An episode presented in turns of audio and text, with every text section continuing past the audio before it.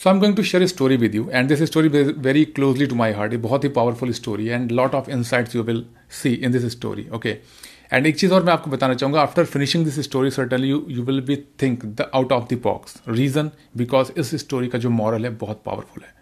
So let's start यहाँ पर दो पर्सन होते हैं. Number one is John and second is Albert John और अल्बर्ट जो होते हैं वो सेम कंपनी में काम करते हैं जहाँ पर उनका काम होता है एक लकड़ी के पेड़ काटने का वुड कटर का काम होता है दोनों का. सो so, जॉन वहाँ पर फाइव ईयर से काम करता था एंड अल्बर्ट ने टू ईयर्स पहले ही ज्वाइन किया इस कंपनी को. जॉन हमेशा अल्बर्ट से जेलस रहता था. रीजन क्योंकि दो साल पहले ही ज्वाइन करने के बावजूद उसकी जो सैलरी हाइक है उसका जो डेजिग्नेशन है वो काफ़ी ऊपर हो गया था.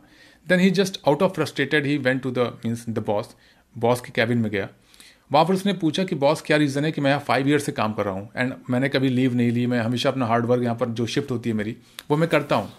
तो ऐसा क्या रीज़न है कि आपने जो कंसिडर किया, जो आपने सैलरी हाइक दी, जो डिजिग्नेशन इंक्रीज़ किया, वो अल्बर्ट का किया? रीज़न क्या है उसका? तो बॉस ने उसको देखा और मुस्कुरा के जवाब दिया कि ये कंपनी जो होती है वो रिज़ल्ट ओरिएंटेड है।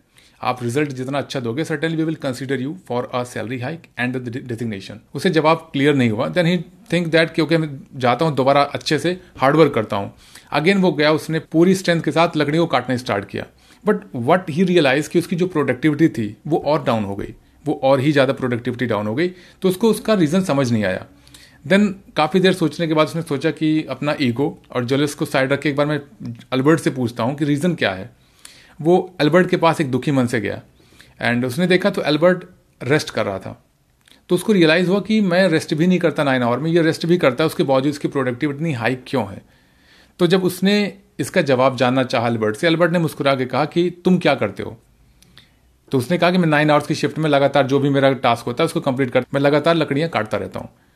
तो अल्बर्ट ने मुस्कुरा के कहा तो मैं क्या करता हूँ? एक पेड़ को काटने के बाद अपनी कुल्हाड़ी मीन्स अपने जो एक्स उसको शार्प करता हूँ then I go for the next और जब दूसरा पेड़ मैं काटता हूँ या दूसरा जो लकड़ी का टास्क होता है, उसे मैं कंप्लीट करता हूँ then again sharp my axe तो यहाँ पर जॉन को क्लियरिटी मिली कि हार्डवर्क से कुछ नहीं होता। You have to work on your skill you have to upgrade your knowledge so that you can reach at that level where people start considering you because shift तो nine hours के दोनों कर रहे थे राइट बट वॉट हैपन जहाँ पर Albert ने अपने दिमाग का यूज़ किया।